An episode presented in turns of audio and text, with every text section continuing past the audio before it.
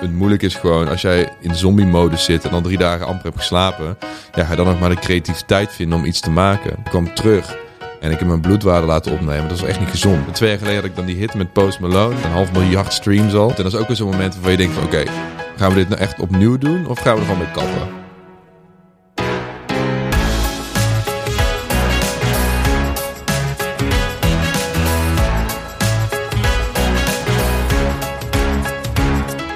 Hey beste luisteraar en welkom bij Young Ones, de podcast waarin ik jou meeneem langs inspirerende verhalen van jonge ondernemers.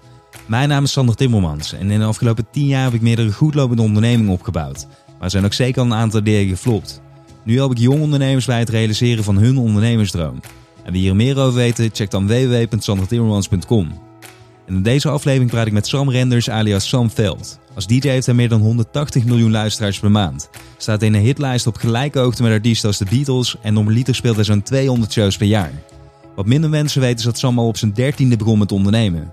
Webdesign en dropshipping hield hem toen al bezig en inmiddels verovert hij ook als ondernemer de hele wereld.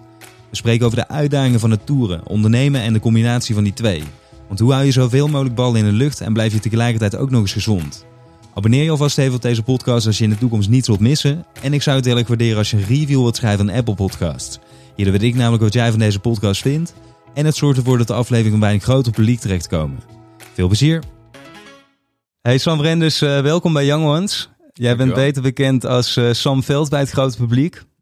En ik zat een aflevering of drie geleden bij de mannen Lucas en Steve. Waarmee jij ook een van je eerste uh, grote hits samen hebt geschreven. Yep, Summer on You. Precies, Summer on You. Samen ook met uh, Wolf, als ik me niet vergis. Klopt. Ja, dat was echt zijn doorbraak in, uh, in Nederland. Echt wel vet om te zien hoe hij daar, zeg maar, daar, vanuit daar zijn hele carrière uh, heeft op kunnen bouwen. Ja, ja, zeker. Ik zag hem laatst ook bij de beste zangers. Daar heeft hij ook op mij in ieder geval weer een hele goede, goede indruk gemaakt. En ik kwam toen met Lucas en Steve eigenlijk al tot de conclusie dat artiesten um, eigenlijk, als het goed is, puur zang ook ondernemers zijn. Mm -hmm. Alleen bij jou zit dat nog wat anders, want jij bent eigenlijk ook al tegelijkertijd dat je DJ-carrière uh, begon, uh, ook direct als ondernemer begonnen. Je hebt inmiddels daarvoor stal... al eigenlijk. Ja, oh, daarvoor al zelfs, ja. 13, 13 heb ik mijn eerste bedrijf uh, opgericht. Dus, ja. en ik ben eigenlijk pas succesvol met het draaien geworden een jaar of 6, 7 geleden. Dus ik ben nu 27. Dus ja, ja, precies. Er best wel een periode tussen waarin ik eigenlijk meer ondernemer was dan, dan DJ. En ja, dat is misschien interessant. Ja, nee, zeker man. Dat, want wat, wat, wat is het eerste wat je ging doen dan? Ik, ging, ik was een webdesigner. Ik heb altijd al vanaf uh, jongs af aan een fascinatie gehad met het internet. Dat je daar iets op kon zetten en dat je dan ja, zeg maar naar de andere kant van het dorp in mijn geval kon lopen. En dan in de computer iets in kon typen en dan dat weer zag of zo. Ja. Dat er gewoon één centrale plek was die je van waar dan ook ter wereld met een internetverbinding kon, kon bereiken. En dat was voor mij zo'n zo mindblowing. Dat ik vanaf heel jongs af aan al websites aan het bouwen geweest ben. Eerst in Netscape en toen in uh, Dreamweaver. Allemaal van dat soort programma's. Ja, Frontpage ja. uh, uh, van Microsoft. En ik vond dat gewoon super inspirerend. Dus ik ben heel vroeg al in webdesign en development geïnteresseerd geweest. Echt vanaf dat ik een jaar of acht was of zo. en toen ik een jaar of dertien was, ben ik voor de eerste keer een webwinkel begonnen. En het was een, een winkel in consumentenelektronica.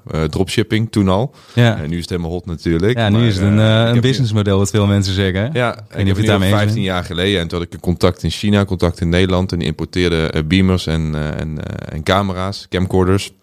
Toen was net Full HD was er net, dus dat was toen helemaal een, een, een hype. En ik had Full HD camcorders voor de helft uh, van, uh, van waar je ze voor in de, in de BCC uh, zag liggen bijvoorbeeld. Ja. dus ja, dat, dat was zeg maar de eerste business toen ik 13 was. Precies. En je zei al vanuit het, uh, de plek waar je toen uh, bent opgegroeid. Hoe zag dat eruit? Waar ben je opgegroeid en met broers, zussen, ouders? Ik ben enig kind. Ik ben opgegroeid in Bokstel in het zuiden van Nederland. Vlakbij Den Bosch. Dus eigenlijk Den Bosch en Eindhoven in. Hoor je ja. misschien wel een klein beetje. Ik ben uh, daar 17 jaar ben ik daar gebleven. uiteindelijk heb ik een, een halfjaartje op Curaçao gezeten voor mijn stage. En vanuit daar nooit meer eigenlijk teruggegaan naar Bokstel.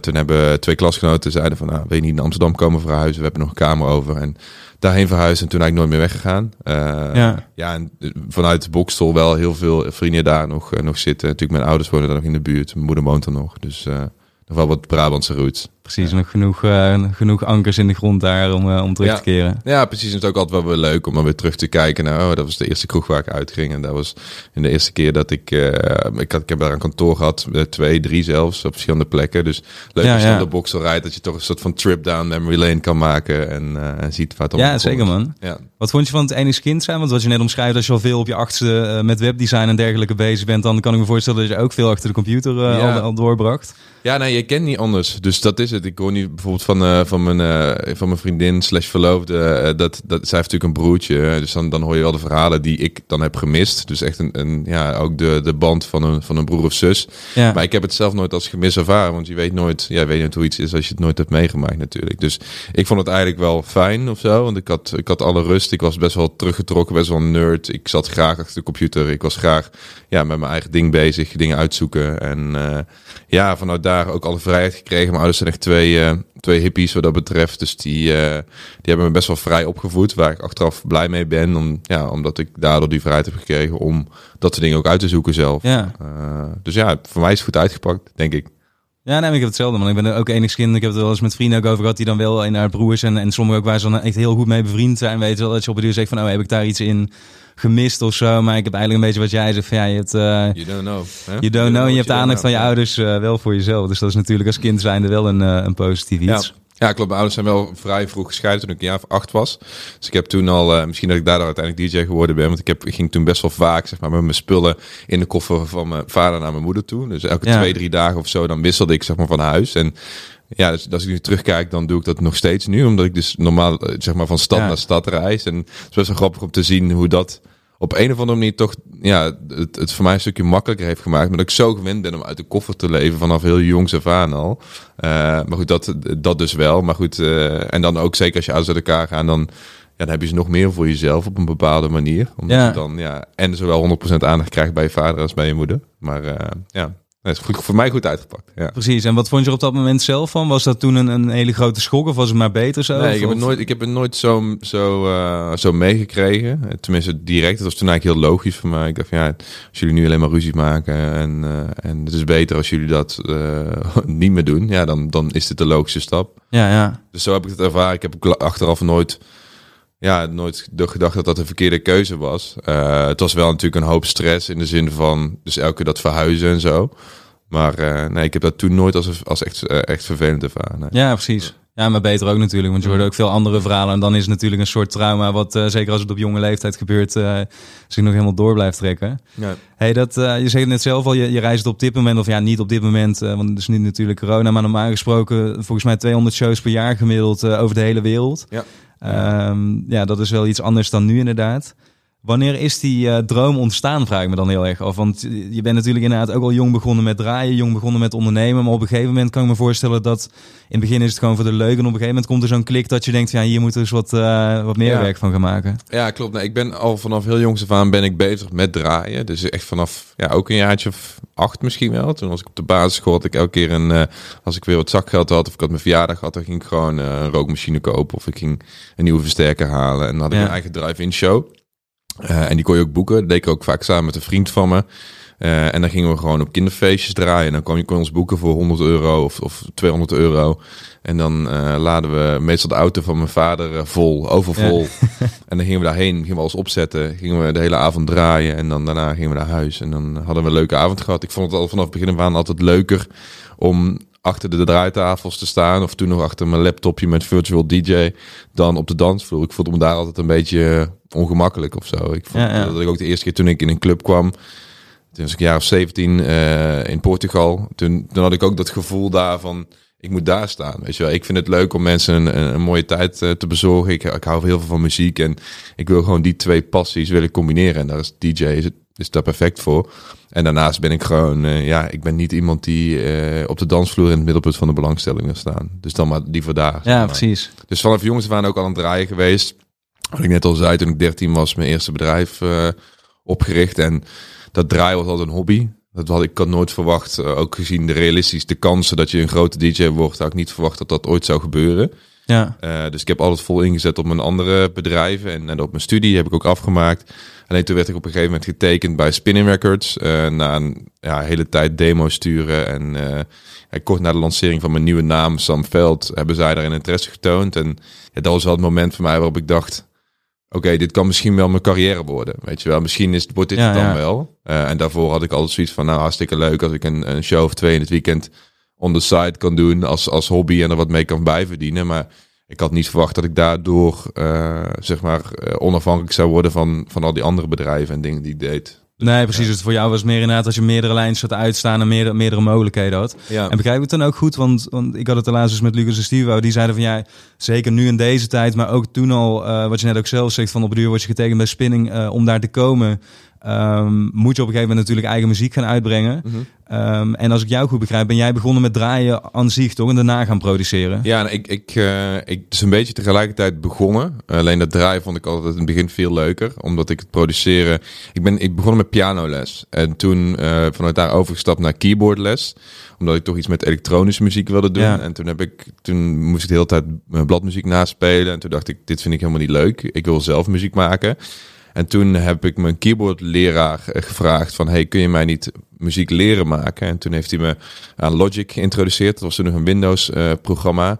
Alleen dat vond ik toen zo ingewikkeld... Uh, dat ik het een tijdje helemaal niet leuk vond. Omdat ik het... Ik kwam er gewoon niet doorheen. Ik vond het te moeilijk.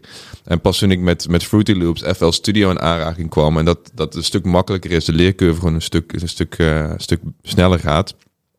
Toen ben ik eigenlijk pas voor gaan produceren. Dus dat was toen ik een jaar of 13, 14 was. Toen kwam ik, uh, ja, een vriend van mij, Jesse, die deed toen heel veel met Fruity Loops. Die maakte hardstyle, dus ik maakte ook hardstyle en hardcore en jump, jumpstyle. Op jumpforce.nl zat ik dan om een, om een nieuwste jumpstyle tracks te ah, delen. joh, ja. Heel iets anders dan wat je nu doet. Ja, en wat ja. Je, ja. ja, maar ook wel, jumpstyle was wel melodieus. Dus dat vond ik wel mooi aan, dat je met melodieën uh, het een en ander kan doen. Uh, maar ja, nee, klopt. Het is een beetje gelijk gekomen, maar DJ was wel eerder succesvol dan het produceren. Het produceren kwam er altijd een beetje bij. En uh, ja, nu is het wel anders. Nu is het echt, uh, nu draait mijn carrière met name om de muziek. Uh, ja. die ik maak en uitgeef. En uh, ja, draaien is een beetje de, de kerst op de taart geworden, zeg maar. Ja, precies, snap ik. En uh, dat hebben de mensen in het intro ook al kunnen horen. Maar inmiddels inderdaad heb je 18 miljoen streams per maand. je staat in de top 130 artiesten van Spotify. Dus mensen als Justin Bieber, ja. de Beatles, 200 shows per jaar. Um, je zei net zelf al, bij, op een gegeven moment word je dan bij Spinning getekend. En dat is voor elke DJ wel of producer een heel mooi moment natuurlijk. Want dat is die eerste, denk ik, bevestiging van... hé, hey, dit gaat de goede kant op. Um, wanneer had je zelf zoiets daarna... Um, want dat is natuurlijk, daar zit nog een hele periode tussen voordat je dat leven hebt wat dat je nu uh, leidt. Had je zelf zoiets van, hey, dit gaat wel echt de goede kant op. En dat je ook dat zelfvertrouwen kreeg van nu moet ik gaan doorstoten en uh, wordt dit een heel belangrijk ding in mijn leven. Ja, maar dat, dat was denk ik wel op het moment dat ik het contract tekenen bij Spinnen realiseerde ik me wel, oké, dit is een kans die zeker op dat moment weinig mensen kregen. Het was echt de tijd dat Spinnen ook Martin Garrix groot heeft gemaakt. Ja, uh, ja en, en toen dacht ik van, oké, als dit label mij nu een contract aanbiedt, dat betekent dat dat het een serieuze kans is. Dus toen ben ik daar wel volop gaan inzetten. Ik heb toen ook wel gezegd van alle andere projecten die ik op dat moment deed, heb ik op een laag pitje gezet om echt vol te focussen op ja, daar succesvol in, in worden. En uh, ja, gewoon mijn eerste release zo goed mogelijk uitbrengen, maken en promoten om zo snel mogelijk die stap te maken. En die stap die kwam toen best wel snel al na een jaar. Ik heb toen eerst een track uitgegeven met Henk Westbroek. Die was in Nederland nog, uh, nog best wel een tijdje op de radio. Uh, die Zolang ik jou heb, heette die met de Hofnar uh, uit, uit Tilburg. En een jaar later, 2015, kwam Show Me Love al. En dat was, ja. dat was uiteindelijk de plaat die, die zo groot is geworden dat ik in één keer wereldwijd kon optreden. Dus in één keer van, van Nederland uh, doorstoten naar een tour in Amerika en, en Azië en alles daar erop en eraan. En ik heb ook best wel snel door die plaat de stap naar Amerika kunnen maken. Dus dat is wel interessant, want heel veel DJ's, ja, die, die hebben die stap of nooit gemaakt of veel later. En bij mij was Amerika vanaf het begin al heel snel de grootste markt voor mij. En ja. dat is ook nooit meer veranderd. En dat komt dan gewoon puur doordat die remix daar ook daar zo goed aanslaat. Of, of wat is daar de. Ja, ja die heeft daar in, in de Billboard uh, charts gestaan. Uh, dus zeg maar de meest toonaangevende muziekpublicatie op dat gebied, zeg maar in Nederland. Dus ja, dat zegt dan maar wat. De radio heeft hem daar goed, uh, goed opgepakt. er kwam nog een remix achteraan van EDX. Die heeft het ook gewoon in de clubs heel goed gedaan. Dus ja, dat, dat, ik kon al vrij snel zeg maar de Sam Veld Show Me Love Tour daar gaan doen. En het was geen tour van vijf data, maar echt twintig steden. Uh, en in, in dat, uh, op dat moment verdiende ik daar nog niet veel geld aan. Maar was het echt meer gewoon het opbouwen van oké, okay, laten zien ik ben Sam Veld uh, ik, en, ik, en ik, ik, ik ben hier, uh, ik kan hier kaarten verkopen. Ja. En vanuit daar bouw je zeg maar door naar ja, wat het nu is. Wat ik wel sick vind is dat het, dat ik de vorige keer dus bij Lucas en Steve, het klinkt zo alsof je inderdaad heel lange tijd in Nederland gewoon in je slaapkamer aan het produceren bent. En dus natuurlijk wel aan het draaien daarbuiten, maar ook vooral in Nederland.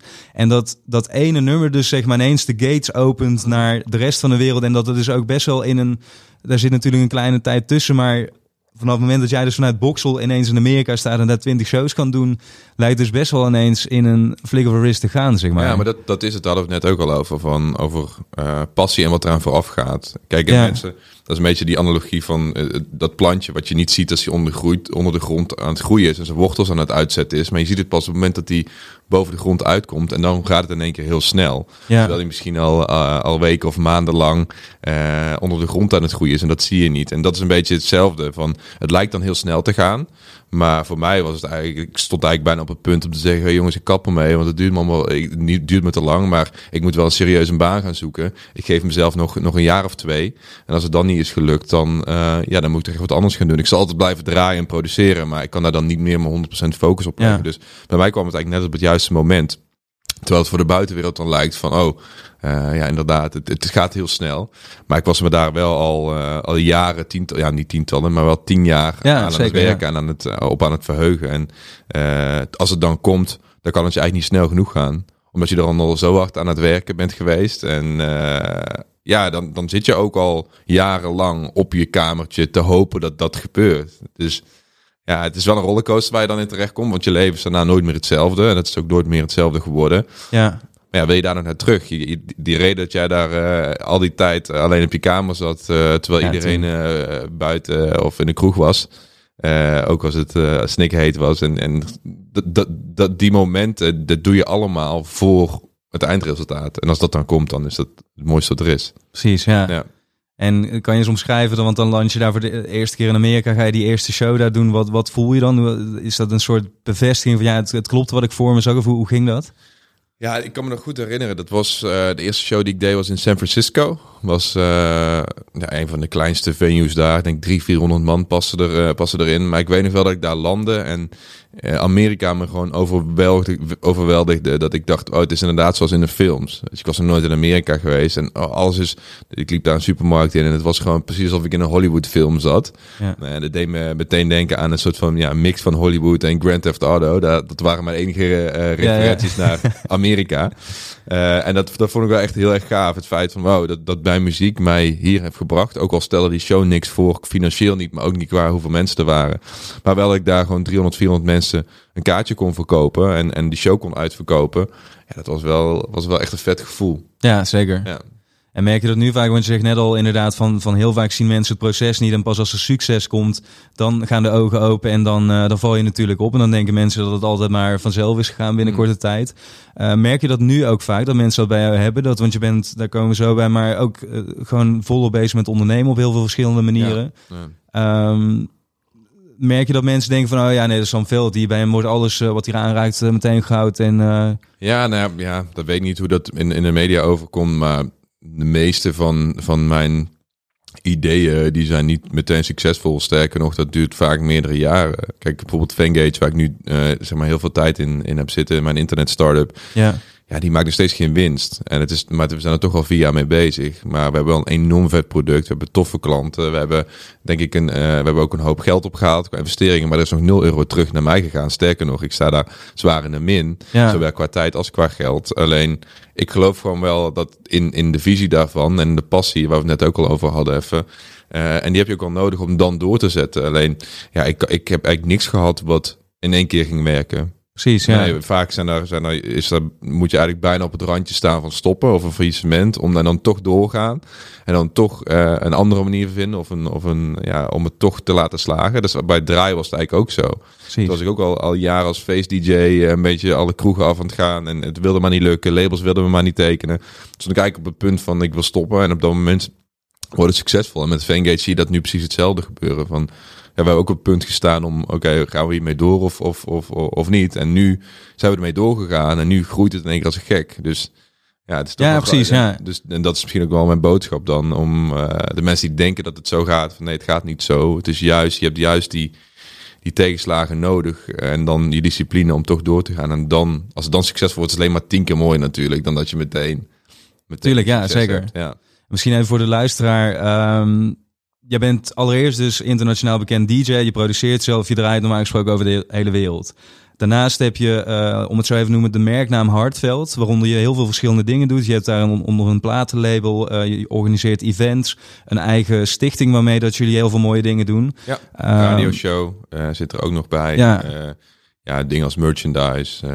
ja, Hartveld is eigenlijk alles wat Sam Veld eh, wel is, maar ook niet is. Dus Sam Veld is echt de artiest en Hartveld is zeg maar ja, het, het, eh, het, het paraplu-merk, eh, zeg maar, wat er een beetje boven hangt. Waar, eh, waar ik al mijn creativiteit in kwijt kan en mijn passies, onder andere ook ja, voor het milieu via de stichting, onder andere ook voor het support van opkomend talent via, via het record label en de radioshow. En het mooie is ook, het is een soort van netwerk, een soort van ecosysteem. Dus er vloeit, er vloeit continu zeg maar, geld van bijvoorbeeld de platenlabel naar de stichting.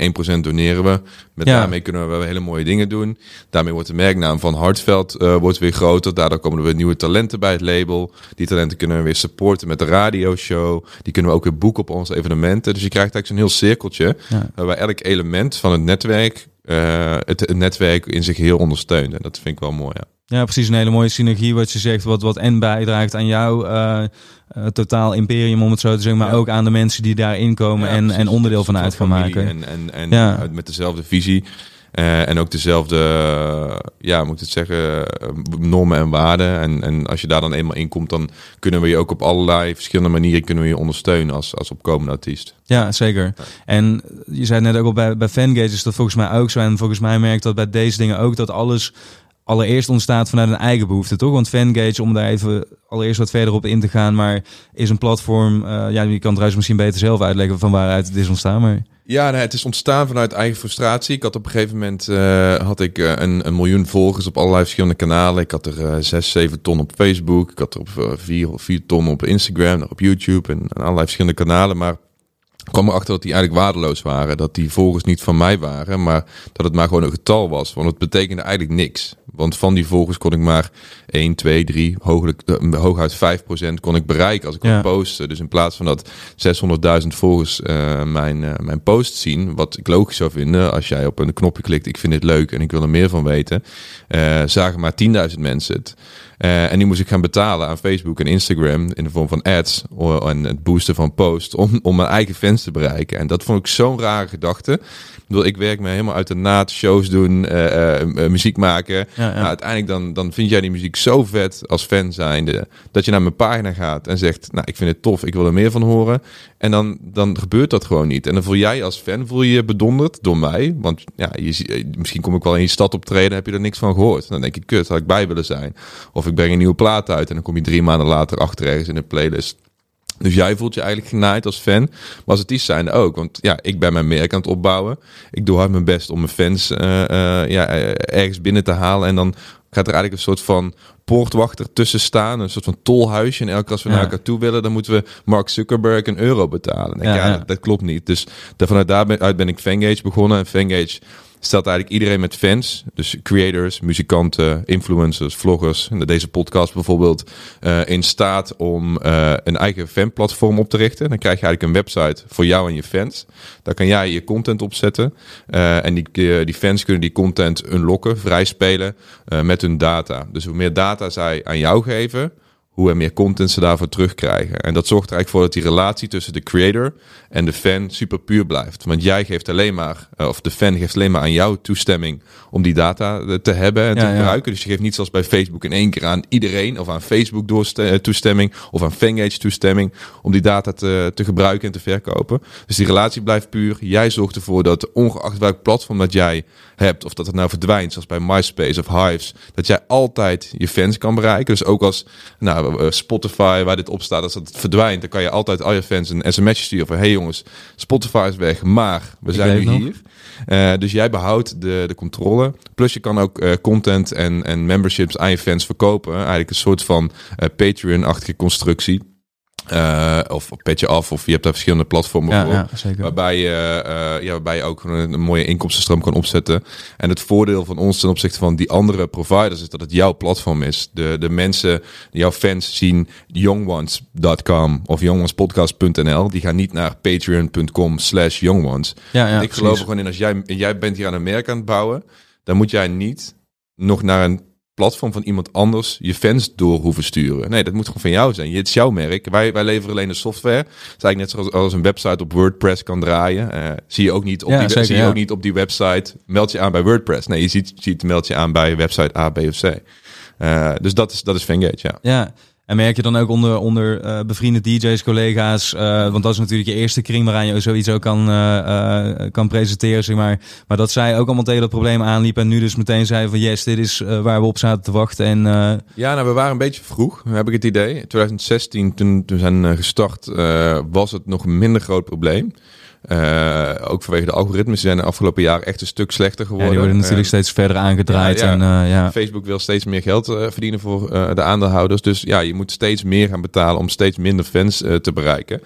dus we waren er best wel vroeg in. In het begin moesten we echt mensen nog uitleggen, oké, okay, waarom zou ik dit doen? Waarom, wat, wat boeit mij dat nou? Ik heb toch, ik heb toch volgers op Instagram, ja, gaat toch goed? Ja, oké, okay, gaat nu goed, maar uh, wat als, weet je wel? Wat als je een keer een iets te naakte foto online zet en Instagram haalt je account weg? Wat is er dan nog over van je carrière? Of wat als Facebook inderdaad het algoritme aanpast en ja, die 100.000 fans gewoon eigenlijk nul fans betekent, want ja. je kan ze toch niet bereiken. En dat is echt een educatief proces geweest om zeker de muziekindustrie om daarin mee te krijgen. En gelukkig hadden we al vrij snel een stuk of 30, 35 klanten die het snapten. Uh, alleen toen uh, kwamen we er eigenlijk achter dat we het systeem niet schaalbaar hadden opgezet. Uh, we hadden eigenlijk met een prototype waar we de markt op gegaan om te, om te testen van, hey, werkt dit? Klopt dit? eerst hebben we het zelfs alleen voor mij gebouwd, omdat ik een probleem had. Toen hebben we een prototype ontwikkeld. Toen kwamen in één keer allemaal klanten binnen en ja, die, ja, dat, dat, dat systeem was daar niet klaar voor. Ja, even één stapje terug. Ja. Maar wie, wie, is we? Doe jij dit vanuit jezelf allemaal? Dus ook al investering? Of zoek je dan mensen bij die dit met jou... Nu, nu hebben we een team. Ja. Maar toen we het zijn opgericht, uh, toen we het opgestart waren, het alleen ik en twee co-founders. Ja. Uh, en uiteindelijk uh, is er daar nu één van over. dus wij zijn samen CEO, is hij dan, en ik ben CCO, zeg maar meer aan de commerciële kant. Ja. Um, en hebben een goed team daarvoor. aan developers, marketing, sales. Zitten nu een stuk of tien man die er aan dat product werken. Maar dat is ook wel iets wat opgebouwd is over de jaren. Ja. Maar, ja. maar vanuit daar is het, is, is het toen is het begonnen. Ja. Ja, precies. En je zei al van, van toen een prototype gebouwd, dat bleek dus niet schaalbaar. Waardoor bleek dat? Kostte te veel, te veel tijd om het te schalen? Of, of nou wat ja, was het? Een, uh... een klein beetje technisch, maar in de zin van uh, elke. Uh, bij Fengers krijg je een website. En al die websites draaiden op aparte servers. Dus uh, jij had als de Young Ones bij Fengage een, bijvoorbeeld een platform of een website. En dat draaide op server A. En zo hadden we zeg maar 30, 40 van die servers draaien. Wat er dus eigenlijk voor zorgde dat als er een bug was, of, of er was een nieuwe feature, of er was iets, iets nieuws, ja. dat het misschien een uurtje kostte om dat, dat ding te maken. Maar vervolgens kost het bijvoorbeeld acht uur om het uit te rollen op al die verschillende servers. Dus we hadden eigenlijk op, ja, op, een, als, op elke klant die erbij kwam, waren we onszelf het alleen maar moeilijker aan het maken. Want hadden we eigenlijk duizend servers draaien en met Ja, allemaal ja. aparte code. Die ook niet, is niet gesynchroniseerd was. Dus dat maakt het gewoon heel moeilijk. Dus dan hebben we in 2019 hebben we gezegd: oké, dit gaan we niet meer doen. We gaan het opnieuw doen. Hetzelfde idee, maar compleet opnieuw eh, vanaf de grond op opbouwen. Naar een schaalbaar systeem vanuit één core. Ja, dan wordt het nog technischer. Maar goed, eh, waar- waarbij je dus echt maar vanuit één pakketje iedereen kan bedienen. Waardoor het schaalbaarder wordt, eh, voordeliger wordt. Waardoor we ook geautomatiseerd die platformen kunnen aanmaken. Ja, Eh, want eerst ging daar ook heel veel, heel veel tijd in zitten. Zeg maar het is echt een web, webbouwbedrijf waren we. En nu kun je gewoon naar fangage.com gaan. Je kunt Young Ones podcast intypen. En je hebt meteen zo'n zo'n site. En hoeft verder uit onze kant niks meer aan te gebeuren. precies. Ja. Dus om dat te bouwen hebben we in 2019 een crowdfunding gedaan op Simbit. Het meest toonaangevende tech eh, crowdfunding platform van Nederland. Daar hebben we drie ton op, eh, op weten te halen. Vanuit allerlei eh, hoeken en, en gaten investeerders. Eh, ook eentje uit Amerika. En daarvan hebben we eigenlijk dat nieuwe systeem gebouwd. Wat nu dus eigenlijk pas drie maanden live is. En je ziet nu met COVID en met zeg maar wat er nu gebeurt. En dat digitaal is eigenlijk het enige wat je hebt. Je Nog kunt niet meer in real life naar een show toe. Je kunt eigenlijk de hele fan engagement ervaring offline is weg. Zie je dat niet alleen artiesten dit snappen, maar dat bijvoorbeeld sportclubs dit ook beginnen te snappen. Oké, hoe houden we nou een jaarkaartenhouder betrokken als hij niet naar de wedstrijd kan, bijvoorbeeld. Of uh, dat, dat, dat e-sports players dit beginnen te begrijpen. En zo willen we eigenlijk onze markt verbreden. We zijn nu uh, onder andere in gesprek met, uh, met een grote festivalorganisator.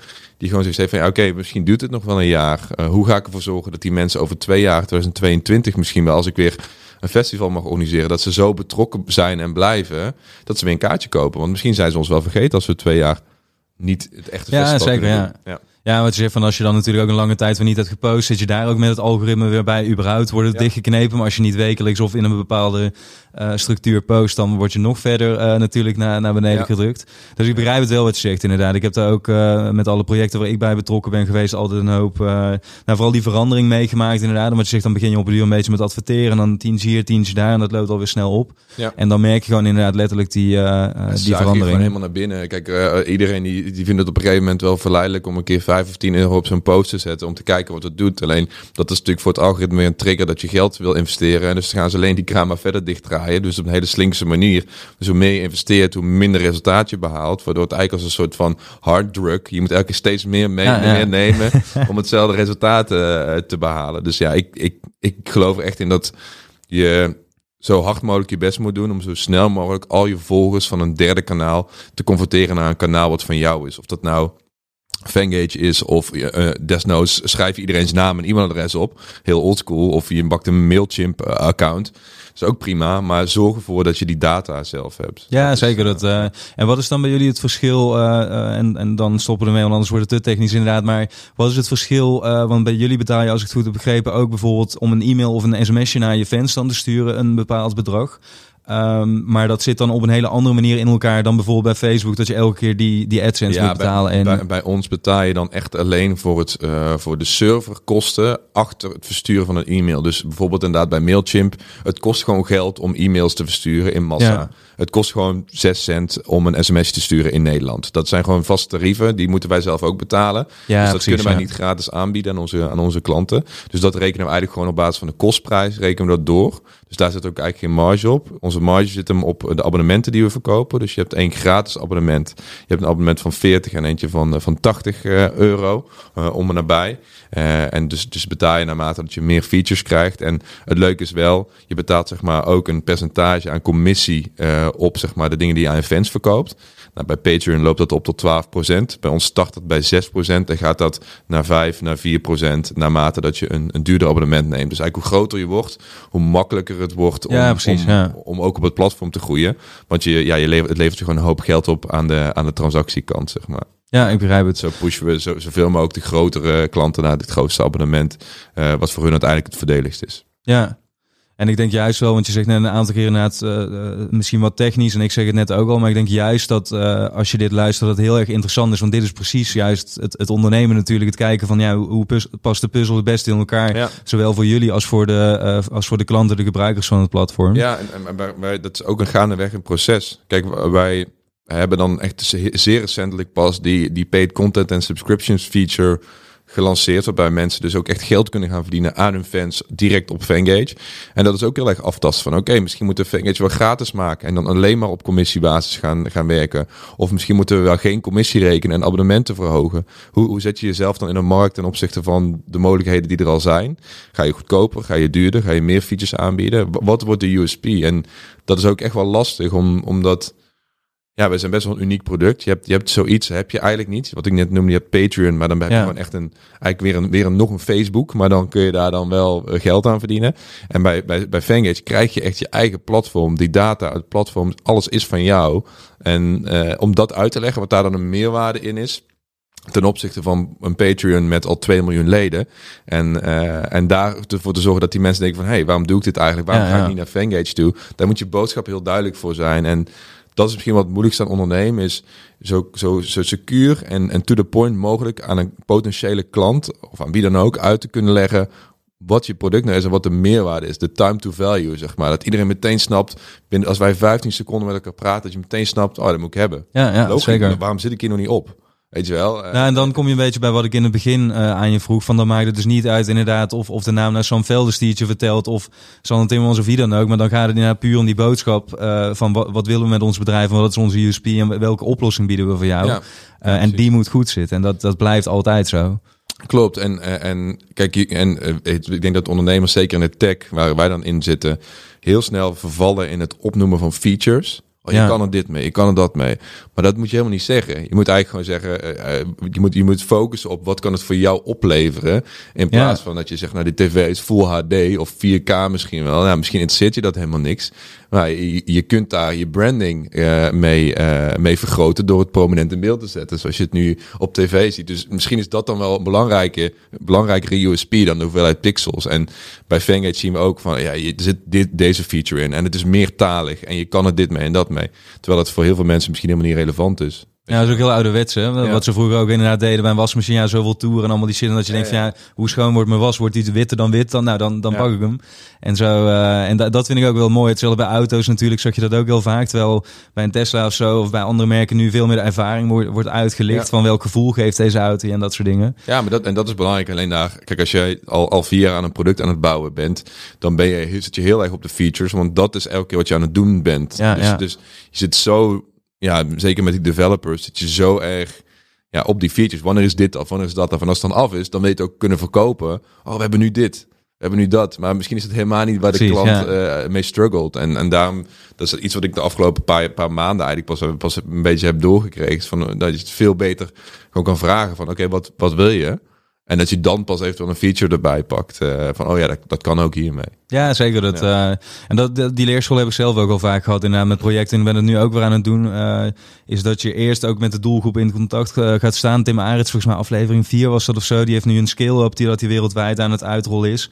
En die zeiden toen ook al van, ja, de grootste fout die we hebben gemaakt... is eerst het product helemaal bouwen, compleet af toen het proberen aan te bieden. En toen kwamen we erachter van shit, er zijn heel veel dingen die ze eigenlijk anders hadden gewild. En toen moesten ze weer terug naar de tekentafel. Ja, hebben we ook gehad met Fangage. Precies hetzelfde. Dat je, omdat je, zeker omdat ik ook een artiest ben en het ook vanuit mijn visie gebouwd is in eerste instantie, denk je dat, tenminste dacht ik, dat, dat alles wat ik wilde in dat systeem, dat iedereen dat wel zou willen. Omdat ja, hoezo, ik, ik struggle daar toch mee, dan, dan moeten we dat gaan bouwen. En we hadden eigenlijk veel beter van het begin af aan gewoon op basis van feature requests kunnen gaan bouwen omdat je dan echt gaat bouwen wat je klanten willen en waar ze bereid zijn ervoor te betalen. En nu waren we gewoon inderdaad heel veel features aan het bouwen of dingen aan het bouwen die, die tof waren. Maar waar, Precies, waar uiteindelijk niemand uh, zijn portemonnee voor wilde trekken. En, en dat is wel een grote les geweest, ja. Ja, ik denk dat dit een iets langere uitzending wordt. Want ik vind het oprecht mateloos interessant. En je doet zoveel verschillende dingen. Waarbij ik denk van hier zit zoveel waarde in. Om dit proces ook inderdaad te weten wat er achter de schermen allemaal weer gebeurt. Maar ook van vervolgens hoe ga je dat weer naar voor de schermen vertalen. Naar uh, mensen die er gebruik van kunnen maken. Um, eerst wat ik eigenlijk van je wil weten is wat vind je zo leuk en interessant aan het ondernemen? Want je bent al altijd heel erg druk, normaal gesproken met het reizen over de wereld. Je moet ook nog eens produceren tegelijkertijd. En dat zou voor veel mensen al een volle agenda zijn en meer dan genoeg. En jij doet al dit soort dingen er dan ook nog eens naast. Dus ik kan me voorstellen dat als jij het vliegtuig bijvoorbeeld uitkomt en je zet je telefoon aan, dat het eerste wat er bijvoorbeeld opkomt zijn mensen van Fangage die hebben gebeld. Ja. Daar moet je continu mee bezig blijven. Wat, wat is het wat je hier zo ja, bij mij is het meer, ik, ik, ik, kan, ik kan de, de, de stroom aan ideeën niet stopzetten. Dus die blijven toch wel binnenkomen. En dan kost het me vaak meer moeite om daar tegenin te gaan, dan dat ik het ga doen.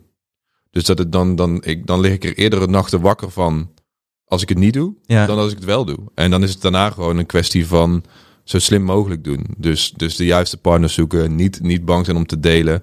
Uh, zeker als je, als je nog alleen maar een idee hebt, moet je er gewoon ja, mensen bijzoeken. Zeker in mijn situatie. Ik, ik zou Fangage nooit alleen kunnen runnen. Ik zou mijn label nooit alleen kunnen runnen. En dan is gewoon de juiste mensen erbij zoeken. Wat ook nog wel eens fout gaat. Maar ja, als je dat, als je dat eenmaal op zijn plek hebt. En je hebt een team zitten wat dedicated is, wat involved is.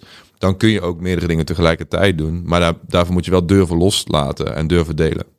Ja, en 100% vertrouwen natuurlijk. Ik weet toevallig dat jouw uh, verloofde speelde een hele belangrijke rol ook binnen het, uh, ja, binnen het hele team, toch? Dat, ja, uh, ja die, die runt ja, voor een groot deel het label samen met Madeleine, mijn, mijn andere manager, zeg maar. Ja. maar ja, die, die speelt daar een grote rol in. Die heeft ook voor Fangage veel gedaan destijds. bijna de hele operatie gerund een, een paar jaar lang. Dus hoe werkt dan dan s'avonds aan de eettafel? Hebben jullie het dan nog steeds over Fangage en over uh, het platenlabel? Of kan je dat op het duur... Uh... Is, is zij ondertussen uit. een oude businesspartner van mij is weer ingestapt. En die is ook ja, een stukje meer hands-on. Dus die, die runt nu eigenlijk de dagelijks gang van zaken.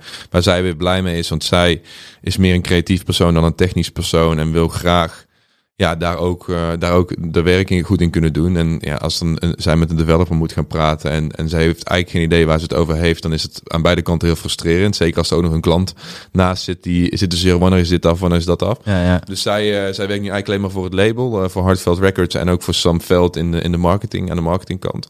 En ja, dat zorgt er wel voor dat, je, dat het werk eigenlijk nooit ophoudt. Um, dus daarom ook weer die passie. Daar moet je er ook wel heel veel passie voor hebben om daarmee te kunnen dealen. Zeker nu met COVID. Weet je wel, we zitten nu al tien maanden gewoon in elkaars huis. Of uh, samen in één huis. Ja, ja. Uh, samen te werken. Samen aan het leven. Ja, we zijn alleen maar samen dingen aan het doen. En, en, en ook aan het ondernemen.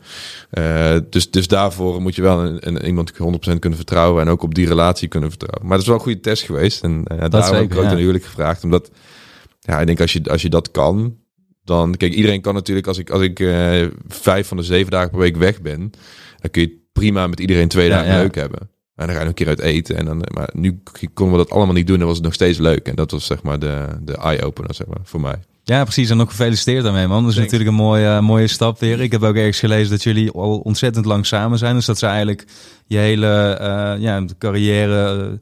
Pad al heeft, uh, heeft meegekregen. Dus dat ja. lijkt me ook een, een, ja, een mooi vanuit, iets. Van, vanuit de, de tijd nog dat ik... Ik was vroeger had ik een andere DJ-naam. Dat was Dr. Papasov. Ja, uh, ik had me ergens gelezen. Ik moest, ik moest even lachen. Ja, ja, dan weet je ook meteen waarom, uh, waarom dat nooit succes geworden is. Dat is ja. nou, denk ik ook, ook de naam geweest. Maar vanuit dat moment dat ik echt nog... ja, dus letterlijk voor, voor een paar tientjes stond te draaien... was zij er eigenlijk al bij. En, en vond ze mij al leuk. Of leuk genoeg in ieder geval. Ja. dus en dat is ook wel mooi, want ik denk dat, dat, dat het ook wel moeilijk zou zijn om vanuit een positie van uh, ja, een bepaalde vorm van succes toch nog de juiste mensen, of zeker je, je levenspartner tegen te komen die, ja. die alleen maar gaat om jou, zeg maar. In ja. plaats van het succes. Want dat lijkt me überhaupt wel uh, in, in de wereld waarin jij normaal uh, rondloopt. En ik, ik heb de artiestenwereld ook vanuit heel veel verschillende hoeken uh, meegekregen. Um, dat het. Er zijn altijd twee dingen die me mateloos fascineren. Het eerste is van uh, hoe blijf je gezond? Want er zijn ja. zoveel verleidingen en je hebt zo'n druk schema. Je slaapt soms nachten niet. Er komen heel veel prikkels elke keer tot je. Mensen die inderdaad van alles van je willen. En het tweede is van hoe inderdaad beoordeel je die mensen op hun oprechtheid. Ja. En kan je een band nog inschatten op, uh, ja, hoe zeg ik dat, echt een persoonlijke connectie in plaats van wat je zegt, ik zie daar bijvoorbeeld een DJ en een zak geld lopen. Want zo is het simpelweg ook heel vaak. Ja. En ook in de muziekindustrie um, wordt er op die manier ook vaak naar artiesten gekeken als een investering. Van we stoppen er nu dit in en dan hopen we erop dat er straks veel meer terugkomt. En dan. Um, ja, zo werkt een label gewoon ook. Weet ja. je, wel? je krijgt vaak van een, van een label.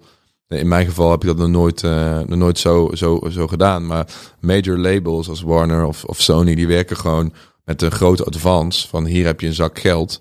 Hier teken je voor x jaar of voor zoveel albums teken je bij ons. En wij gaan er gewoon, wij moeten er alles uithalen om ons geld terug te verdienen en hopelijk winst te maken. Dus ja, dat is ook aan de ene kant is dat goed. Want dat zorgt er ook voor dat, dat zo'n label gemotiveerd is. Maar aan de andere kant zorgt het ook voor een hoop druk natuurlijk. Uh, en, ja, aan de andere kant. En om terug te pakken op ja, gezondheid. Ik denk dat slaap wel echt het meest essentieel is. Je kan ja. elke dag naar de gym gaan. Je kan gezond eten. Je kan doen wat je wil. Maar als je als je te weinig slaapt, dan gaat je lichaam cortisol aanmaken. Zit je continu hoog in stress, val je ook niet meer af, hou je vet vast.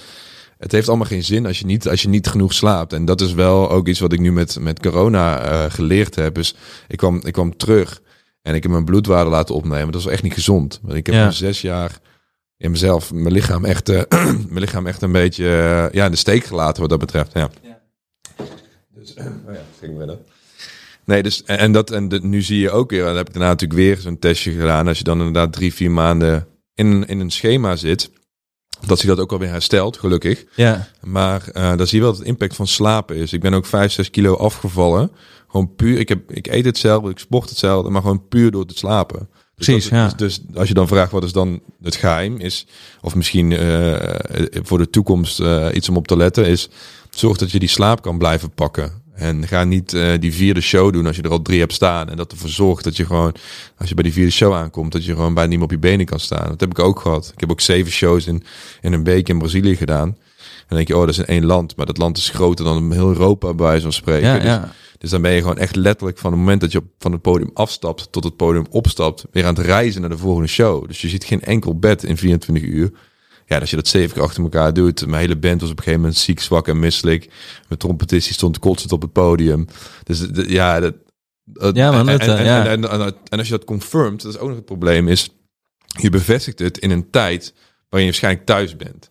Uh, of in ieder geval niet in, in zo'n gemoedstoestand ja, zit. Dus dan denk je, oh, dat gaat makkelijk. Oh, zeven shows, oh prima, ik kan hier een beetje slapen. Daarin slaap een beetje in die vlucht nog. Je bagatelliseert het voor jezelf, omdat je het ook heel leuk vindt. Dus Voelt je ook wel eens een kick natuurlijk. Ja, je wil, je wil je passie uitoefenen. Je wil even zeven shows in de week, klinkt wel vet. Ja, ja. Let's go, weet je wel. We zijn een leuke groep.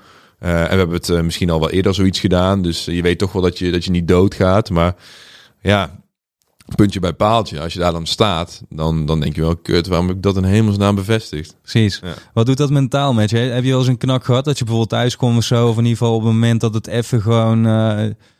Ja, ik denk, denk wel, wel vaker dan één keer. Ik denk, uh, het is niet echt mijn moment. Ik heb nooit echt een mental breakdown gehad of zo daardoor. Maar het is wel uh, een, een bepaalde vorm van spanning die continu heerst op de achtergrond, die ook niet echt weggaat. Ja. Omdat je gewoon, je, je, lichaam heeft eigenlijk twee modi van of het is fight or flight, of het is zeg maar je relax modus. En, en ik heb zes jaar lang alleen maar in die fight or flight gezeten. Uh, letterlijk met vluchten, uh, 200 per jaar. Ja, ja. Maar, maar ook met, met vechten voor, ja, toch maar die, toch, toch doorgaan.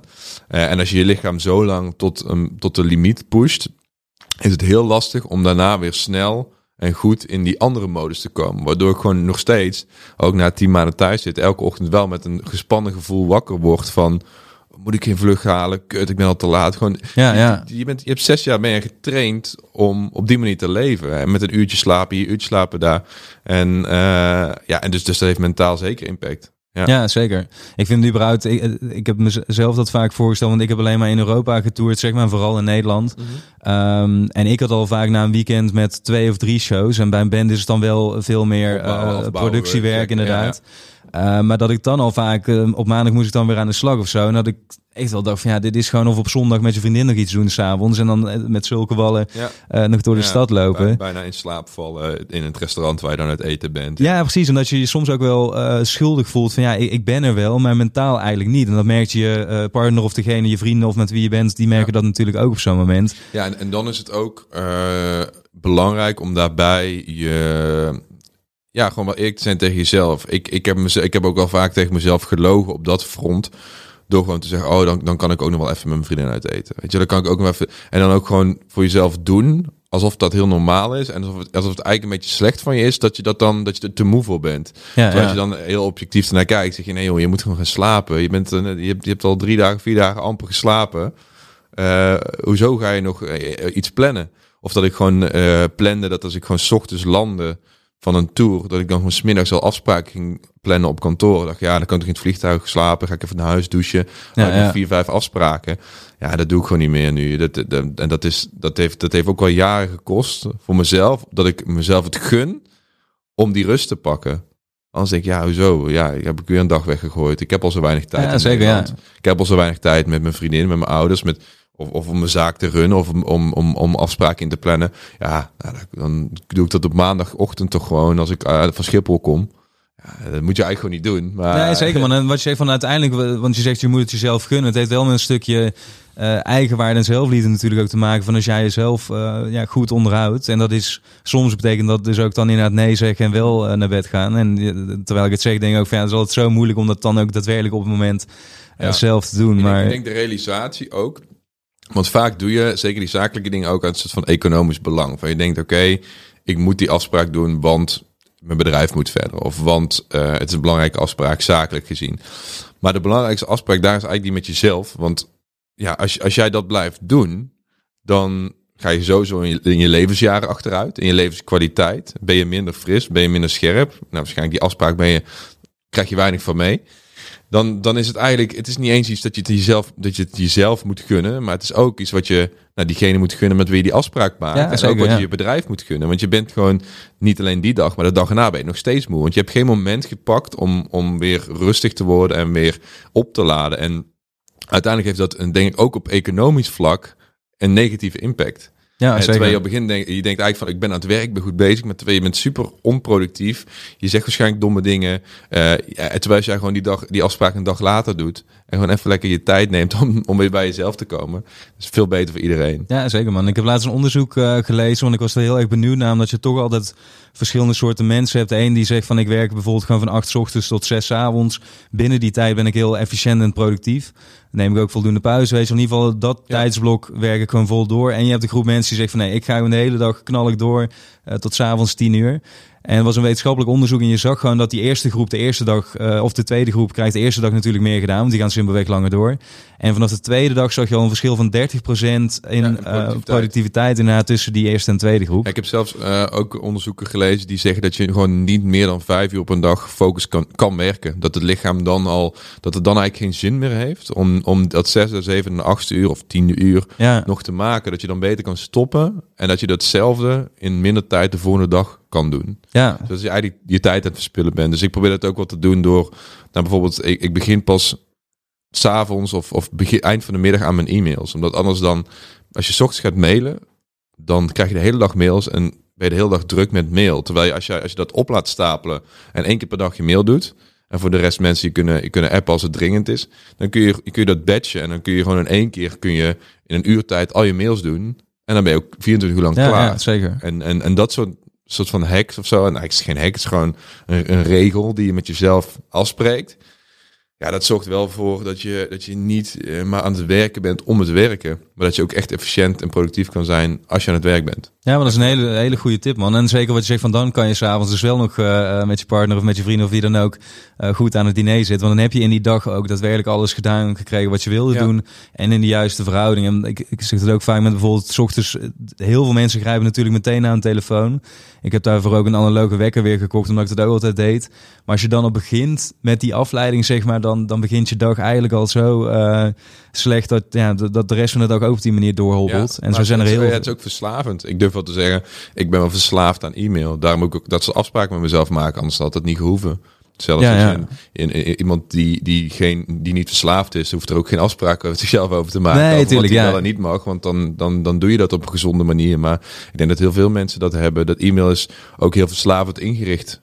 Uh, met notificaties. Je kan tegenwoordig ook swipen in je, in je inbox. Is, het is ook een soort van lekker gevoel om, om, om, om je e-mail bij te werken. Terwijl het nou, misschien acht van de tien keer helemaal niet een productief iets is om dat moment te doen. En je bent er helemaal uit. Je bent helemaal uit je creatieve flow. Ja, je, ja. Bent, je, bent, ja, je, bent, je bent gewoon echt in zombie mode. Dat is prima, maar bundel dat dan tot een uur. Hoe doe je dat uh, als je on the road bent? Want dan moet je bijvoorbeeld, of ja, moet je, moet je, ja, uiteindelijk wel, maar ga je in ieder geval, uh, ben je ook aan het produceren. Want als jij een half jaar uh, basically onderweg bent, dan ja. moet er ondertussen ook niet iets gemaakt worden. Mm.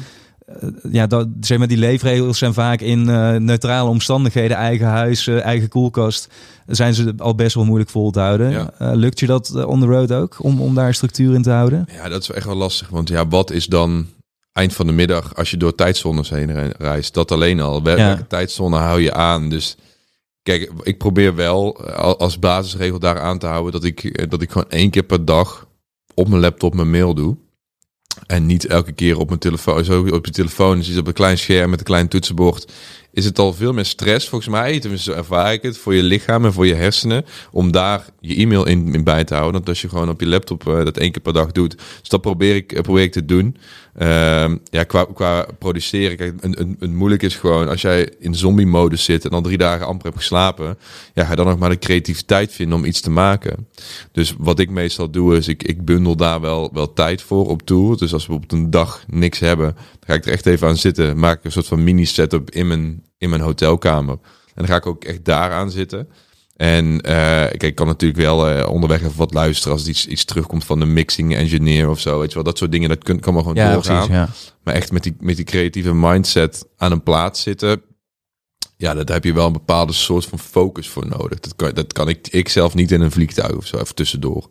Nee, precies. En ik denk dat heel veel mensen daar moeite mee zouden hebben. Ja. Of dat het bijna ja, lastig te, te bereiken maar, is. Maar ik denk het wel. Kijk, een van, van de. Van de wat, wat bij mij wel chill is, is het feit dat ik niet continu de, de, de druk heb van. Oh, er moet iets af op muzikaal gebied. Omdat ik gewoon best wel ver vooruit werk en plan. Dus ik heb nu al. Nou ja, een stuk of zes, zeven songs. Die potentieel wel mijn, mijn volgende single zouden kunnen worden. En zolang, zolang je die buffer aanhoudt maakt het ook niet uit als je even een weekje niks kan doen. Ja, precies. Dan haal je dan later wel weer in. En dat, dat is gewoon wel fijn dat je, dat je die buffer hebt. Ja. ja. Je hebt het over, uh, over songs. Uh, ten tijde dat we dit, uh, dit opnemen, weten mensen online niet dat jij hier zit. Want online is er vrijwel niets te zien. Ja. Omdat er een hoop nieuwe muziek uit gaat komen. je zei het in ons voorgesprek al, een, een soort nieuwe Sam Veld, mag ik wel zeggen. Kan je daar eens iets over vertellen? Wat is de nieuwe richting? Wat, wat kunnen mensen gaan... Ja, nou ja, we, we hebben met Oud en Nieuw op de 31ste van december... hebben we met de jaarwisseling uh, alles van mijn social media afgehaald, al oude posts. Het is echt op zwart gegaan. Gewoon, uh, ja, er was eigenlijk niks, niks te vinden. Ja. Uh, aan de ene kant uh, om, om wat hype te creëren natuurlijk. Het is natuurlijk altijd een beetje een, een marketing stunt van hé, hey, wat is met, met Sam, Sam aan de hand. Maar aan de andere kant ook wel heel duidelijk om een, om een scheiding aan te brengen van oké, old me, new me. Echt letterlijk new year, new me, zeg maar. Uh, nieuw, ja, ja. Nieuwe persfoto's. nieuwe branding. Maar ook qua muziek wel een iets andere, iets andere focus. Ik ga dit jaar bijvoorbeeld uh, geen of heel weinig DJ-collabs doen. Uh, eigenlijk alleen maar uh, uitsluitend met, met, met grote popartiesten. we hebben net mijn plaat met Kesha aangekondigd. als dit, of die is al waarschijnlijk al uit als, als je dit ziet. Ja, ja zeker. Ehm, maar er, er, staan er nog heel veel in dat rijtje klaar, zeg maar. In, in dat kaliber en, en nog wel groter. En wij dachten gewoon vanuit het, het marketingteam dat het wel slim zou zijn om daar ja, ook even aandacht voor te vragen van oké, we kennen Sam nu al zes jaar. Hij heeft, hij heeft uh, deze eh, succes op zijn naam, is trots op wat hij bereikt heeft, maar is nu klaar om op alle fronten die volgende stap te, uh, te maken. Dus volwassener worden, uh, songs worden, niet alleen met grotere artiesten, maar met ook een diepere boodschap in, in, de, in, de, lyrics. minder party like Post Malone en iets meer inhakend op de actualiteit, uh, op, op de problemen die er op dit moment zijn in de wereld. Uh, misschien wel hoopgevende uh, nummers. nou, als je nu kijkt naar wat er nu de komende tijd staat, is dat wel heel erg de lijn. En ik vind dat zelf ook belangrijk, want ik word zelf, ik doe het al sinds ik 2021 ben, dat ja, zeg maar, ben ik als Sam Veld. Ja, zeker. En, en, en Sam Renders wordt ook ouder. Uh, en, en ik denk dat mijn fans ook ouder worden. Die groeien ook met mij mee. Die waren misschien 20 toen ze me leerden kennen, maar zijn nu ook al misschien tegen de 30 aan. Ja. Uh, en, en daardoor denk ik dat het belangrijk is dat, dat Sam Veld blijft staan voor wie ik ben. Uh, en ook wat ik meemaak en mijn visie op de wereld. en dat is, dat is nu minder shots doen Bacardi, wat was misschien vijf jaar geleden wel. Ja. Maar is nu meer ja, een iets diepere betekenis. En dat, daar staat die blackout en, en de rebranding, zeg maar, symbool voor. Ja, een mooie manier ook om dat te doen, vind ik. Omdat je zegt van ik, ik heb er nu ook, als ik hier zo tegenover zit, dat ik denk van ik heb gisteren nog wat beelden gekeken, bijvoorbeeld van een Tomorrowland waar je dan uh, staat te draaien. Dat ziet er natuurlijk onwijs uh, uh, gaaf uit. Um, maar wat je zegt, anderzijds zie ik hier dan weer een soort van heel ander persoon zitten die uh, uh, wat je met ondernemen bezig is, op een bepaalde manier naar de wereld kijkt. En wat je zegt in je muziek, ja, dat is natuurlijk ook een, weerspiegeling van wie jij bent. Ja, uh, dat het daar ook in, in mee mag en moet gaan, misschien zelfs wel. Ja, en, en, en ik denk dat die, dat zeg maar 2020 in de zin van ja, corona en, en wat we hebben meegemaakt dat dat ook wel een moment van reflectie is geweest voor heel veel mensen, maar ook, ook voor artiesten. En zeker denk ik voor artiesten die, waarbij het contrast zo groot is, dat je inderdaad van altijd weg naar altijd thuis. Uh, en ook zien wat daar dan de impact van is. Uh, dat ik, ik, ik denk dat ik daar ook wel een hoop lessen uit heb geleerd voor de toekomst. Van oké, okay, toch dingen anders aanpakken qua, qua schema. Maar ook terugkijken naar mijn muziek van de afgelopen jaren. Dat ik denk van oké, okay, misschien ben ik een beetje vervreemd geraakt van mijn eigen sound. Omdat je ook maar door en door blijft gaan. Niet alleen op touringgebied, maar oh, die plaat uitbrengen, die plaat. Het, ging best, het gaat best wel snel allemaal. Ja, zeker. Ja. En waardoor je gewoon soms niet helemaal de tijd meer hebt om na te denken over waarom doe ik dit eigenlijk. Zowel over waarom doe ik deze show eigenlijk. Wat levert het me op? Zeg maar, los van, uh, los van uh, uh, wat extra geld, zeg maar, is het, is het wel de show die ik wil doen, waar ik mijn naam aan wil koppelen. Ergens achteraf op mijn studentenfeest. Ja ja, het was misschien wel leuk op woensdag uh, extra geld verdienen. Maar hoort dit nog wel bij wie ik ben en wat ik wil uitstralen als merk zijn? En, zo, en dat zie je ook bij de, bij de, bij de muziek van. Ja, we hebben heel veel uitgebracht. We hebben met het label 30 platen gedaan sinds maart. Eigenlijk zijn we pas opgericht. Zo, ja. Uh, maar dat is lastig om daar dan, daar dan continu uh, ervoor te zorgen dat je alleen maar de juiste keuzes maakt als je alleen maar door aan het gaan bent. Dus daarom is zo'n moment van stilstand is wel weer ja, man. Ja. fijn om te kijken voor oké, wat vond ik nou wel leuk, wat vond ik niet leuk. Even opnieuw zo'n jaarplan maken, even opnieuw uh, ja, gewoon voor jezelf eerlijk zijn over wie wil ik, wie wil ik zijn en wat wil ik uitstralen. Ja. Ja, maar het is ook mooi dat juist ook dat bij jou die kans heeft gegeven. En ik denk ook dat je zeker omdat je zo'n goed team om je heen hebt. En daar bespreek je dat natuurlijk ook mee. Want ik denk dan altijd van, uh, ten eerste is reflectie natuurlijk altijd goed. En dan, dan ontstaat er een soort van goed voornemen natuurlijk. Maar met heel veel goede voornemens is het ook dat iemand dan, wanneer de situatie weer normaal wordt, uh, ja, dan gaan ze weer overboord. En ik denk in jouw geval dat het heel goed is dat je het ook meteen to work zet, zeg maar. En die lijn doorzet. En dus de mensen om je heen hebt die dat ook ja. in de gaten kunnen houden. Dat het gewoon dan... Um... Ja, je kan, wat dat betreft is het best wel een, een, een rigoureus ding natuurlijk om heel je socials te verwijderen. Omdat ja. je kan ook niet meer terug. Het is ook niet zo dat, dat je dan, oh, dus, uh, ik ga toch weer even terug naar de oude Sam. Nee, het is wel gewoon, alles is weg. Ja, zeker. Uh, en dat, dat zorgt ook al voor dat het voor jou zelf een stok achter de deur is om echt, ja, om echt uh, kijken naar de toekomst alleen maar te doen wat in dat nieuwe plaatje past. Ja, dat zie je ook, vind ik. Dat je ongeacht uh, succes of whatever dan ook, maar daarna op zoek blijft gaan van hé, hey, wat vind ik uh, belangrijk, welke richting wil ik in? En dat je daar niet door uh, laat leiden. Want de een zal natuurlijk denken van ja, mijn socials leeggooien, whatever. Maar anderzijds nogmaals, als je weet wat er allemaal op staat, gigs op Tomorrowland, weet je wel, alle, alle mooie momenten toch wel, die ook, wat je zegt bij jouw merk, horen en waar mensen je om kennen. Ja. Uh, daar heb je jaren voor gewerkt. En dan is één zo'n foto voor de een misschien uh, heel makkelijk gedropt. Maar anderzijds zit daar een heel stuk geschiedenis natuurlijk in. Dus dat... Uh, True. Ja, ja. Um, even denken. Wat ik ook nog een interessant verhaal vond, is um, Bright, anti-katerdrankje. En ik vond het vooral interessant omdat jullie um, ten eerste heel hard hebben toegewerkt toen na de release. Wat samen moest vallen en wat een strategische keuze is natuurlijk uh, tijdens Amsterdam Dance Event. Ja. En de tweede reden dat ik het interessant vond is omdat eigenlijk hetzelfde is wat je net omschreef bij Fangage.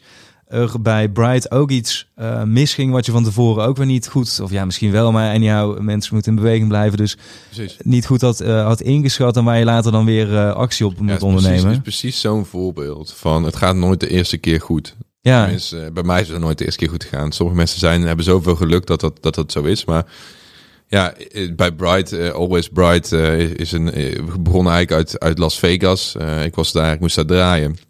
En ik kwam daar een, een jongen tegen en die, ja, die ken ik eigenlijk nog niet. nu is het een goede vriend van me, getuige op mijn, op mijn bruiloft. Oh, en, en, ook businesspartner geworden, Nir. En die ja, we raakten aan de praat. Uh, hij bleek eigenaar te zijn van uh, de Chupito's keten, uh, de shotjesbarren, onder andere ook Poké Perfect en ja, allerlei horeca concepten. Um, en wij, wij zaten ons eigenlijk openlijk te verwonderen over het feit dat, dat er in, in, in Vegas en Miami en, en Ibiza allerlei uh, anti-kater oplossingen zijn. Dus je kan daar, naar, je kan daar letterlijk een infuus uh, nemen om van je kater af te komen. Je hebt er oxygen bars, je hebt daar shotjes, je hebt er van allerlei dingen om zeg maar de de gevolgen van, van een avondje uh, stappen uh, zo, zo, zo min mogelijk te maken. Nou, waarom hebben we dat in Nederland nog niet? Dat is eigenlijk een beetje waar wij ons over, over verbaasden. Toen hebben we in eerste instantie gedacht dat we die infusen naar Nederland wilden halen. Die zijn er nu ook. Uh, niet, niet vanwege ons, maar je hebt een paar klinieken waarvoor je daar langs kan. Alleen dan betaal je 200, 300 euro. En ik, ja, dat, gaat, dat gaan Nederlanders gewoon niet doen. Nee, die, die uh... zitten dan liever uh, onder een kleedje op de bank een dagje uh, te huilen. Ja, dan, ja, ja. dan ze iemand, iemand naar een huis laten komen. En, om, om er vanaf het werk ja. eens werk. Ik heb het zelf wel, wel vaker gedaan. Maar dat, dat zagen wij in Nederland niet gebeuren. Dus... Werkt het daadwerkelijk inderdaad zo'n infuus? Ja, of hoe, ja, je, ja, je krijgt gewoon twee liter vocht, zoutoplossing binnen. Ze stoppen er van alles in, van ja, B-vitamine tot ja, uh, pijnstillers, uh, van alles eigenlijk. Dus je bent echt wel opgelapt. ik heb één keer had ik echt zo'n kater. Toen kon ik echt mijn bed niet uit, zeg maar. En ben ik daarna beneden. Toen kwam ik erachter dat er zo'n kliniek in mijn hotel zat. Ben ik naar beneden gestrompeld. Zo van fix me. Ja. En ja, een uur later stond ik in de gym. Stond ik gewoon uh, okay. sporten. Dus dat werkte wel. Alleen toen dachten oké, hoe kunnen we dit dan geschikt maken voor Nederland? En, en voordelig, maar toch nog werkzaam. Dus zijn wij gaan kijken, oké, hoe hoe werkt zo'n infuus dan eigenlijk? Wat zit erin? En op welke manier wordt het, uh, komt het in je lichaam dat het werkt? Daarmee zijn we uh, naar een ontwikkelaar toe gegaan. Eigenlijk de grootste producent van ja, white label uh, voedingssupplementen. Dus die doen het ook voor de kruidvat. Die doen pre-workouts, eiwitpoeders. Eigenlijk alles op dat gebied. En, en samen met hem een formule ontwikkeld. Wat nu Bright is geworden, die ook gewoon echt werkt. Um, maar inderdaad, toegewerkt naar een, naar een lancering, uh, pop-up shop tijdens ADE. We hadden de grootste DJ's draaien. Het was, het was echt een groot feest. Ja. Goed, goed, op, de, op de kaart gezet. Alleen, uh, dat was dus in oktober. Nou, daarna uh, kwamen de bestellingen rustig aan binnen. we hadden toen nog buisjes. Het waren een soort van ja, kartonnen buisjes waar het poeder in zat. En dan kon je open poppen en dan kon je het in een glas water doen. En dan werd het een drankje. Ehm, alleen in de zomer daarna werd het heel erg uh, warm en heel erg vochtig. En we hadden die buisjes, die hadden we niet goed gesealed. Nou, omdat het natuurlijk van karton is en niet van, van plastic. Uh, hadden we die in een lood staan. Nou, daar was de koeling en de, de, de, de vochtregeling weer niet van op orde. Dus op een gegeven moment werden die buisjes werden stoepkrijt. Dus wij kregen allemaal mensen die, die appten van, of die, die je bericht stuurden naar de klantenservice van, hoe krijg ik dit eruit? Ja. Ik heb met de mes erin. Ik, het, en, uh, hoezo? Het is gewoon een poeder. Nee, ik zie geen poeder. Ik zie alleen maar gewoon een solid. Gewoon echt een, een brick. Ja, ja, ja. Nou, dus wij, wij, wij balen natuurlijk naar die voorraad gaan kijken. Alles gewoon helemaal versteend. Dus uh, dat was echt de eerste voorraad. We 20.000 van die dingen afgeschreven. Ja, ik zie dat zal een behoorlijke partij zijn geweest. Ja, die dan, uh... ja dus dat was gewoon kloot. En dat is ook weer zo'n moment waarvan je denkt van oké, Gaan we dit nou echt opnieuw doen of gaan we er gewoon mee kappen? Weet je, ja, ja. je moet weer enorm, je, kan, je bent een enorm verlies wat je af moet schrijven. Uh, je bent sowieso weer een paar maanden tot, tot ja, misschien nog wel langer uit de running, omdat je gewoon terug naar de tekentafel moet. Je moet er opnieuw geld in stoppen ja, ga je dat dan doen? Of, de, of zeg je van experiment gefaald? Ja, ja. Nou, wij hebben ervoor gekozen om dan toch door te gaan. Om dan uh, de, de formule anders, anders te maken, waardoor die minder snel klontert. We hebben de verpakking aangepast, uh, waardoor er geen vocht meer in kan komen. Waardoor die ook door de brievenbus kan. Het is een stuk makkelijker geworden. Maar dat heeft ook weer maandenlang geduurd samen met die ontwikkelaar. Dat was de, toen kwam COVID nog. Dus toen, uh, toen, uh, toen liet de levering weer op zich wachten, omdat er in China fabrieken dichtgingen. En daar ging het was gewoon één groot drama. Uh, maar toen op een gegeven moment die dozen binnenkwamen, toen waren we natuurlijk wel heel blij. en ja, nu is het eigenlijk, ja, toen kwam eigenlijk net natuurlijk corona, waarin er helemaal geen feestjes en festivals zijn. Ja. Wat onze hoofddoelgroep zou moeten zijn. Want we hebben niet alleen een anti-kater product, we hebben ook een pre-party product. En die twee samen geven eigenlijk dan de beste ervaring. Waardoor je uh, ja, zo min mogelijk een kater hebt en toch een zo leuk mogelijke avond. Uh, maar goed, ja, dat, dat kun je niet verkopen, want het zijn geen feestjes, iedereen zit binnen. Dus dat is een beetje waar we nu zitten. We hebben nu het product hebben we goed. We hebben in de tussentijd wel de website helemaal vernieuwd. We zijn nu uh, in contact met een nieuwe marketingpartij die ook, ja, die zeg maar de, de traffic daar, uh, daarop gaat verzorgen.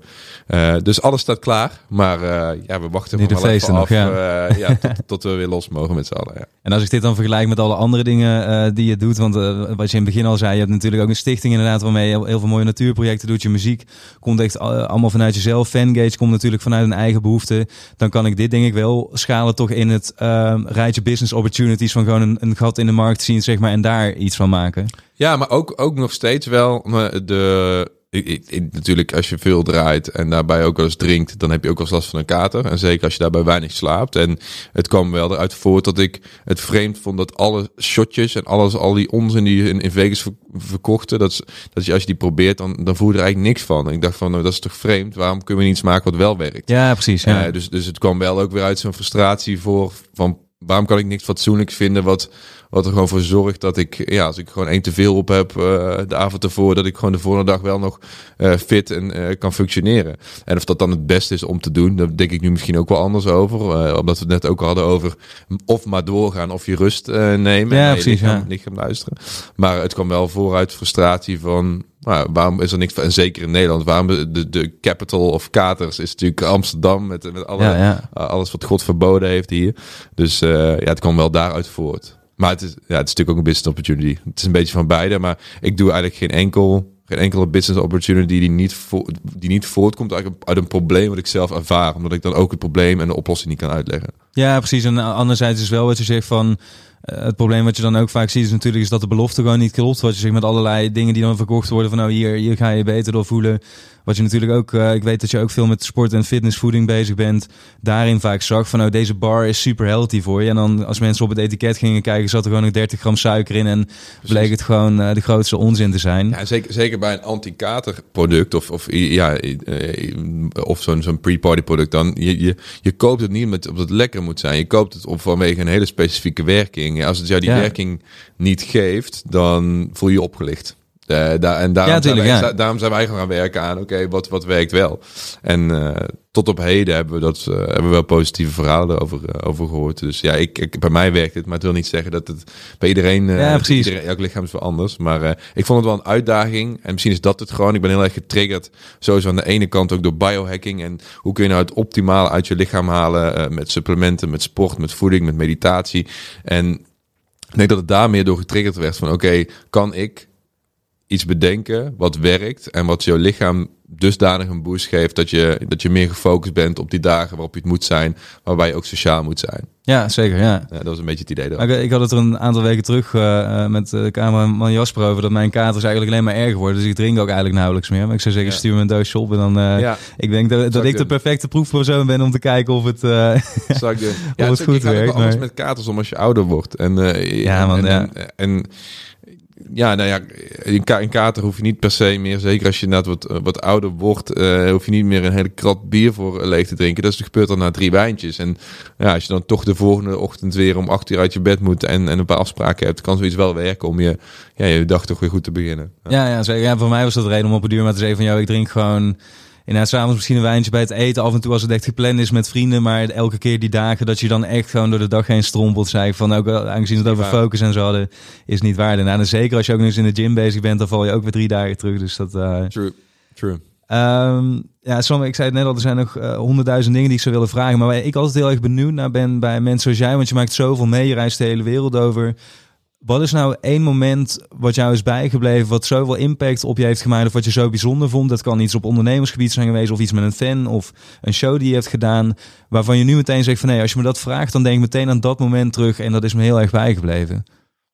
Um, ja, ik denk dat dat mijn eerste optreden was op Coachella uh, in California. Ook omdat we bijna te laat waren. We kwamen echt drie minuten voor de show kwamen we bij de stage aan.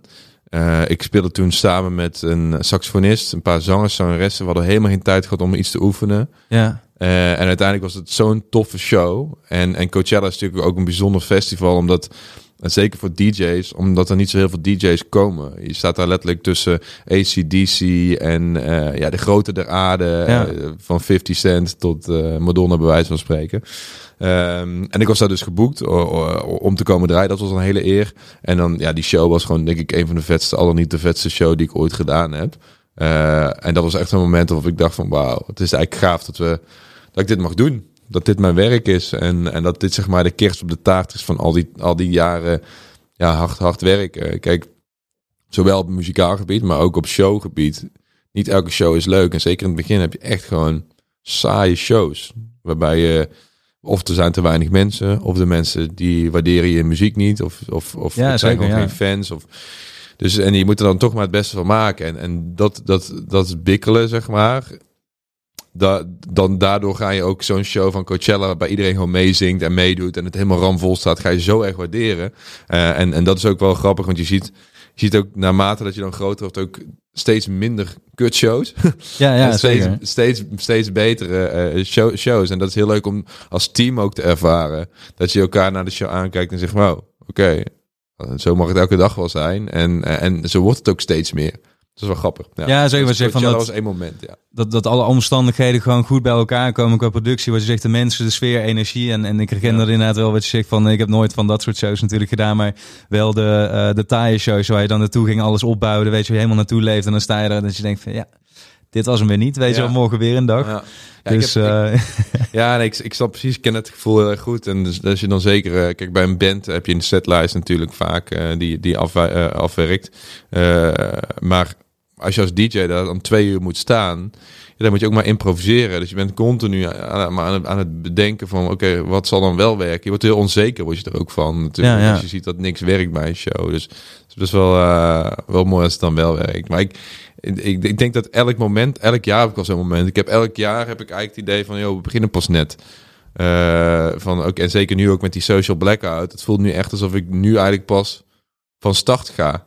Ja. Terwijl ik al zoveel heb gedaan. En elk jaar heb ik dat. Elk jaar heb ik zo'n moment.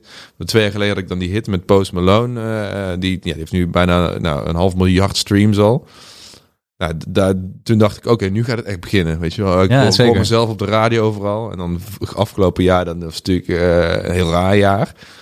Maar elke keer heb ik weer zo'n moment van... oké, nu gaan we, nu gaat het echt gebeuren. Ja, maar dat, dat is juist vet hoor. Dat je, ik denk ook dat dat mensen, uh, we hebben het al heel veel over passie gehad vandaag, van, van wat is je drijvende kracht erachter? Want, want nogmaals, heel veel mensen zullen vanuit buiten misschien denken van nou, hij rijdt in een dikke bak. Nou, daar stapt hij elke dag met veel uh, voldoening in. Maar ik merkte bij iedereen waar ik mee spreek, wat je zegt van die passie en elke keer die groei die, die je zelf doormaakt en daar weer een vernieuwende weg in vinden, wat je nu dus aan het doen bent en daar weer opnieuw energie van krijgen en die passie weer hervinden.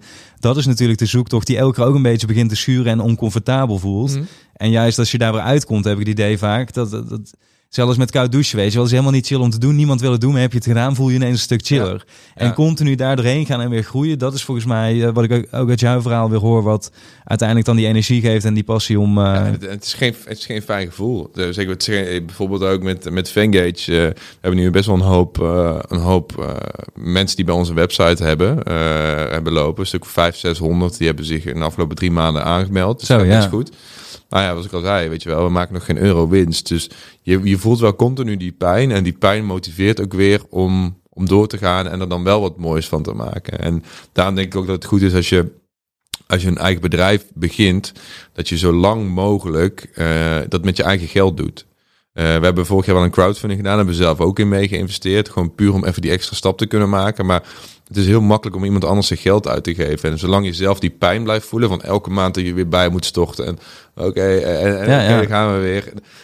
Dat, dan, dan blijf je continu gefocust van uh, elke dag uh, probeer je om, om, om, om het naar de volgende stap te brengen. En dat, dat Vengage is voor mij ook een hele uh, nederige ervaring. Omdat aan de ene kant loopt het gewoon heel goed. Ja, zeg maar, Sam Veld is financieel onafhankelijk.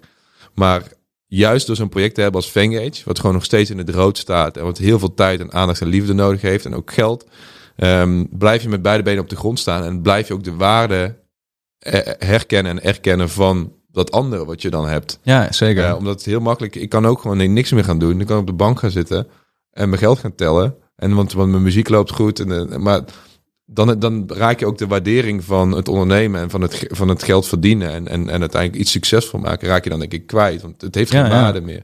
En door juist die projecten als Bright, als Vengage, ook de Hartfield Foundation te doen, wat nog echt in de kinderschoenen staat in mijn ogen, blijf je die jonge ondernemer, die, die, die start-up mind houden. En dat is denk ik heel belangrijk. Ja, zeker. Dat houdt die energie goed vast inderdaad. En ik wil jij nog vragen van ja, heb je, heb je nog uh, voor jonge ondernemers een tip? Maar ik denk dat dit hem wel, wel samenvat. Omdat dit ook gewoon oprecht vanuit jou komt inderdaad. Wat je zegt vanuit jouw beleving. Vanuit waar je nu staat. Maar ook eigenlijk waar je stond toen je net begon met uh, Dr. Papasof en Drive-In shows. Wat je zegt, webdesign. Dat komt nu.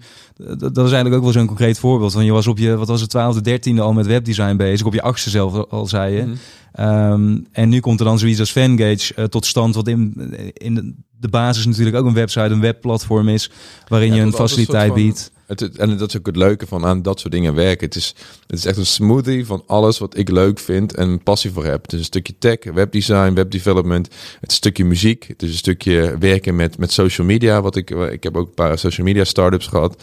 Uh, mensen verbinden, mensen blij maken. Die, juist die relatie die ik op het podium altijd opzoek tussen de mij en mijn fans.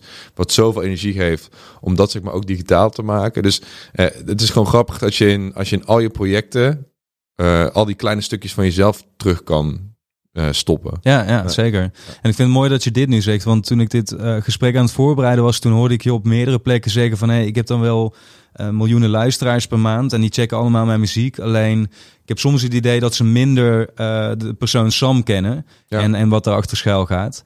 Nee, um, en dat was de reden dat ik jou heel graag wilde spreken, omdat ik daar zelf ook heel erg benieuwd uh, naar was. En ik ben heel blij te merken, volgens mij als je dit uh, gesprek terugluistert, dat je heel veel verschillende kanten van jou het kunnen, uh, kunnen horen. En, en waar je mm. mee bezighoudt, wat je belangrijk vindt, waar je voor staat. Ja.